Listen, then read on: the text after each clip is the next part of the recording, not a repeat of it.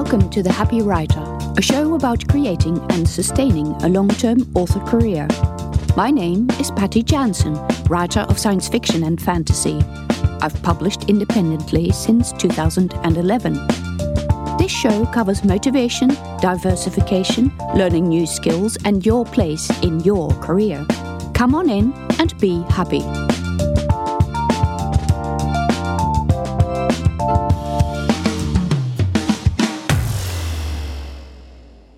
Episode 37 of The Happy Writer, I'm going to be talking about the trials and tribulations of editing. When you first start thinking about publishing, there will be plenty of people who will be at pains to remind you that you must get your book professionally edited, but they fail to tell you what this means, what sort of editing they are talking about, where to find these editors, and what you can expect. It's a big expectation to have dropped on you as beginning writer. You must have your book professionally edited. It's like a sword hanging over your head because you don't know any professional editors. You've heard they're expensive. You couldn't tell if anyone is good if your life depended on it, so it's all really daunting. And of course, I always like to ask the question must you really do this? Why? To what aim? What happens if you don't? Well, let's all just agree that it's a good idea to edit your book. I don't think too many people will disagree with that proposition. But if this must absolutely be done by any professional editor is another question. What is professional anyway? A hint. I think the word professional is far too often used to put people down rather than to indicate the quality of the work. Can you, for example, ask a friend whom you trust and know who is good with language? Can you use software to do this? Can you even do it yourself? Or could you hire the editing process out to someone and give them the manuscript and let them sort it out altogether? Can you just hire a proofreader? Or do you need expensive developmental editing? Hold the phone. Before you do anything, you should learn about the different types of editing so that you can know what you're actually paying for. There is developmental editing that helps you with the story structure, logic, and characters.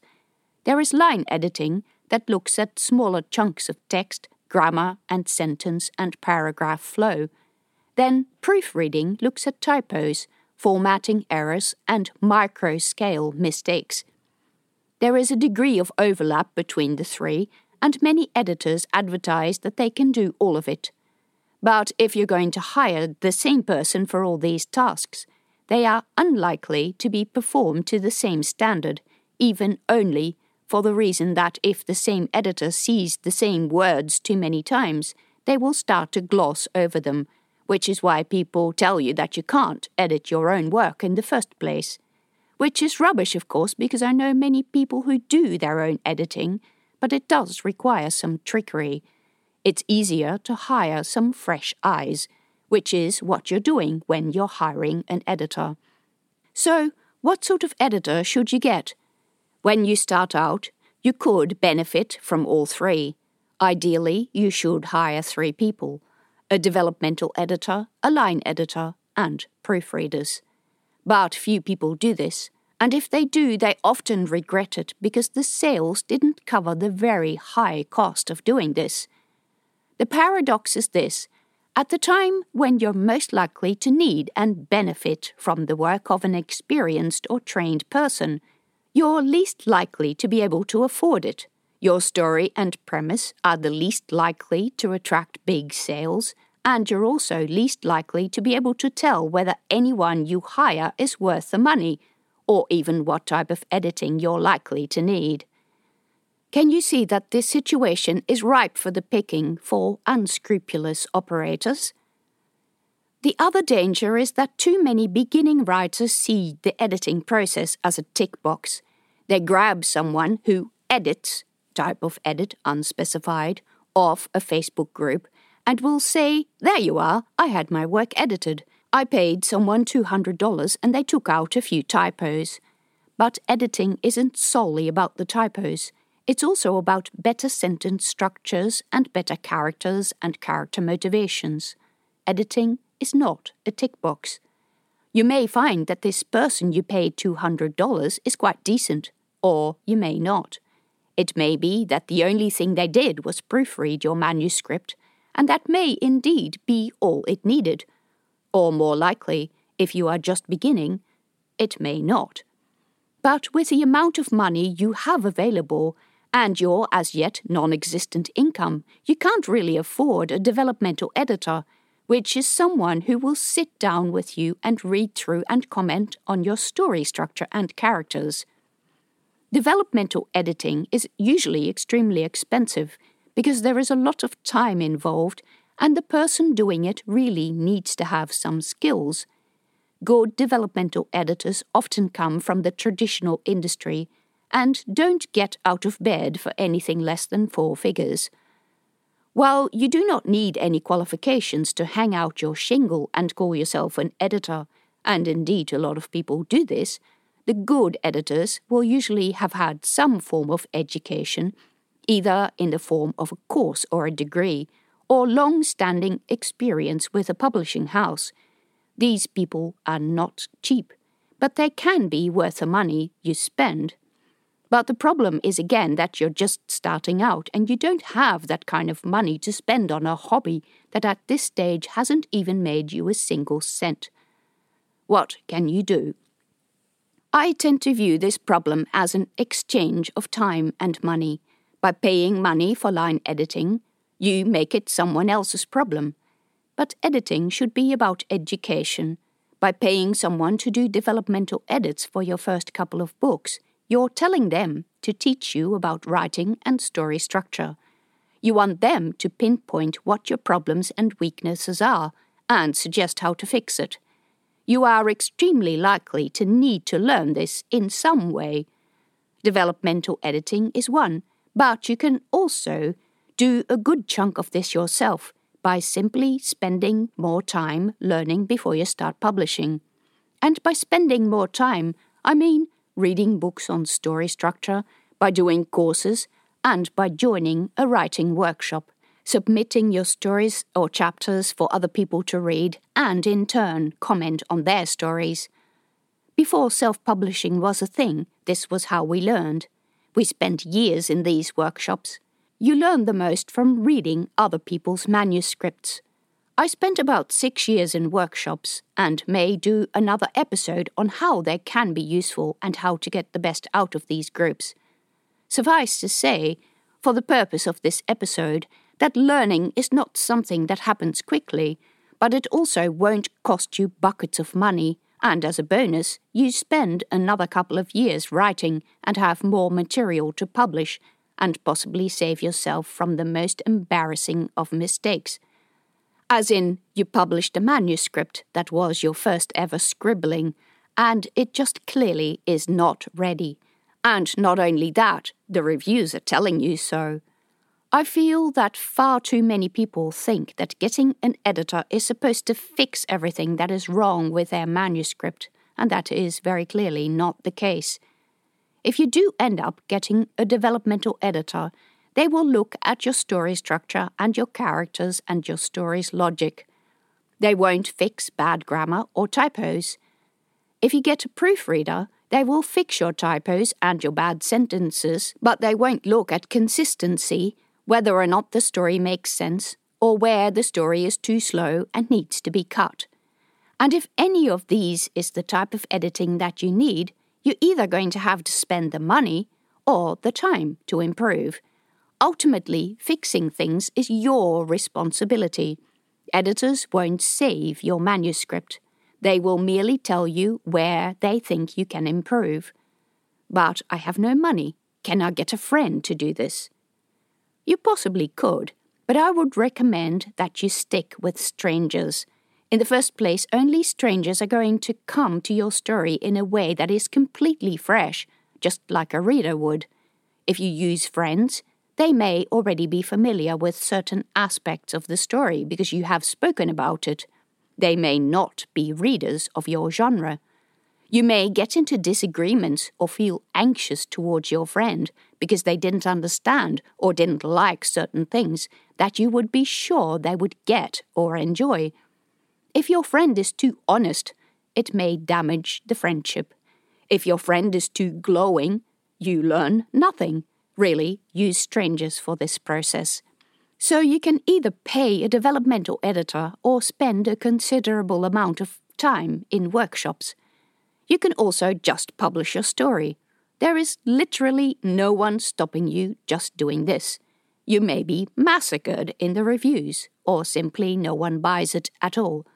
It does seem a bit rude to ask people to pay for something that you have taken little care with, but A, we're only talking about a couple of dollars, and there is a sample that people can look at before they buy. If you just publish, and to be clear, I do not advocate that you do this, but it is an option. And you find that not even the cheapest marketing newsletters will look at your book, guaranteed, then you may need to look at it. You will definitely need to proofread your book. This is a task that you can much more easily hand off to someone. As a bonus, proofreading is not quite as expensive there is also software that does a reasonable but incomplete job, and I would recommend that you use it anyway, because it also teaches you about improving your writing. For example, you could be quite enamored with vague language or use the same sentence structure a lot. Software like ProWriting Aid will point this out to you, in which case anyone you pay to proofread will not have to look at to become annoyed with it. This is also not the responsibility of a proofreader. A proofreader will really look at the typos and missing punctuation and stuff like that. They will not look at word use or unclear passages. What you should probably get is a combination of a line editor and a proofreader. It's not easy to do both jobs well, so a lot of people use different people and processes for these things. First, all the unclear passages, the repetition, the pronoun confusion, the overused language and vague words and filter language needs to come out. If you have never had this done, it can be quite extensive, quite painful and annoying, and utterly necessary. I mean to do another episode about this in the future. Workshops with fellow writers are very good at this. There will be writers in the group who will genuinely think that if you only take out every instance of the word that or something and was and any instance of passive language out of your manuscript, it will be amazing. They will point out every instance of the verboten words and drive you up the wall. They are being ridiculous, of course, but if there is too much of that kind of language in your manuscript, the prose becomes stodgy and difficult to read. If you're using a hundred words to describe something where 50 words will do, an increasing number of readers will just give up, even though they can't articulate why. This type of thing is something that writing workshops do exceedingly well. As a benefit, you can learn this in only a few months. Or you can pay an editor something in the four figures to take all this stuff out for you, get extremely annoyed at this person because the filler language is all through your manuscript and a lot of work needs to be done. Or use writing software like ProWriting Aid and do this yourself before you do any other form of editing. No editing, especially of your first ever book, is a fast process. You really shouldn't expect to finish your first manuscript and publish it the week after. That's sure to lead to your embarrassment. There is no getting around the fact that when you just start, your work is likely, not certainly, but likely, to need quite a lot of intensive work to make it better. It is very difficult to outsource this kind of thing, so if you have absolutely no money, I advocate that you simply spend more time working on your craft instead. At some point, though, I would advocate that you do use a developmental editor to alert you about the problems or repetitive things that you use in your drafts. If a developmental editor tells you that they would like to see more depth in the characters, it is highly likely that this not just applies to the one book. The same applies with on the nose dialogue, info dumps, unclear motivations, sagging plot lines, or irrelevant asides, and things like that. If an editor points this out, then it's likely you do this in every book. I would also advocate that you spend time with different editors. Editing is not an exact science, and every person is going to take their strengths and weaknesses to it. This includes the writer, but also the editor. Ultimately, you have to consider whether the editing process adds value to your work. Can you do this yourself? I can already hear the chorus of people screaming that no, you can't, but I know a lot of writers who are quite successful who do not have an editor at this point in their careers. Generally, they don't admit this because the naysayers will jump on you but sometimes you find that you genuinely do a better job than anyone you have been able to hire. In other words, you're willing to spend the extra time. Remember the trade off between time and money. If you spend a few hundred or even up to a thousand dollars on an editor and then find that they didn't do as good a job as you had hoped, this is immensely frustrating. Make no mistake, there will always be errors in any manuscript, no matter how many people you pay to look over it. Don't obsess over this. At a certain point, any extra typos or other types of mistakes will just not be worth the amount of money spent on finding them. Painful as it is, you're most likely to need help from experienced professionals when you begin. When you can least afford it, and when you can least judge whether or not this help is the type of help you need. You can pay top dollar for services that will sort it all out for you, and yes, there is that time and money thing again. If you don't have the money, you must spend the time. To be honest, even if you do have the money, I feel you're probably better off spending the time instead, because it actually teaches you things that you need to know and fix before giving your stuff to anyone else to work on. This will be an investment in your career. We all have ideas and stories we want to sell. For some people, these ideas come out in fully formed stories that need very little massaging before they are publishable. But to be honest, this is a very small minority of people. Most likely, you will need to spend some time learning about plotting, about characters, about point of view, and about putting all this into words that are clear, concise, and clearly communicate your story to readers. As I say, don't annoy the reader, don't confuse the reader, and don't bore the reader. Those are the three cardinal sins of a writer. Ultimately, the confusing, annoying, and boring crap needs to come out of your writing. Whether or not you do that by spending a lot of money or spending time learning, it doesn't really matter. You can do an expensive course, even do a couple of courses, you can read books, or you can pay developmental editors to take it all out for you, or you can just join a workshop and learn as you go. Then, when you have finished your story, you can get someone to line edit and proofread. It is vitally important that if you get this done by another person, that you have a good relationship with that person and you trust their judgment. It matters less, in my experience, whether they have the credentials or people are raving about this person. I also suggest that you try a few of these people. Don't just stick with the one. Every person is going to bring something else to your manuscript, and you will learn from all of them.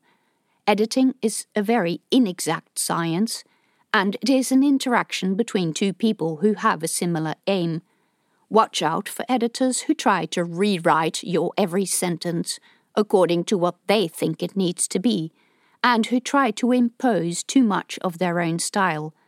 Do ask them for their credentials and other people they have worked for. Contact those people and ask them about the process and whether they were happy. Many writers will happily share who edited their books because editors may be looking for work. It takes much less time to edit a book than to write one. When you have some names, go to the editor's website and check out their pages. You're now dealing with someone who specializes in language. So if you don't like the language on the page, or worse, you spot mistakes or sentence structures you don't like, don't hire them. A bad editor is worse than no editor at all. In the end, you have to develop a process that you're happy with. It's more important that you get an end product that sells and that you're happy with than how you achieve this. You need to weigh up the balance between income and expenditure. Recognize that when you start, you are most likely to need help and that investment in more expensive editors or a greater time investment is part of your education. Also recognize that the editing process is going to be different for every person and that your process is likely to change over time. Those were my thoughts about the editing process. In the next episode, I'm going to be talking about how to avoid getting sunk by a one star review after you have just published, and how to get a bunch of reviews on your books when you just publish or even before the book goes live. Thank you for listening to the Happy Writer Show.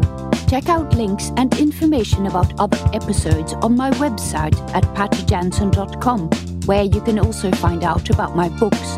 You can support me by subscribing to the show or on Patreon at patreon.com slash pattyjansen.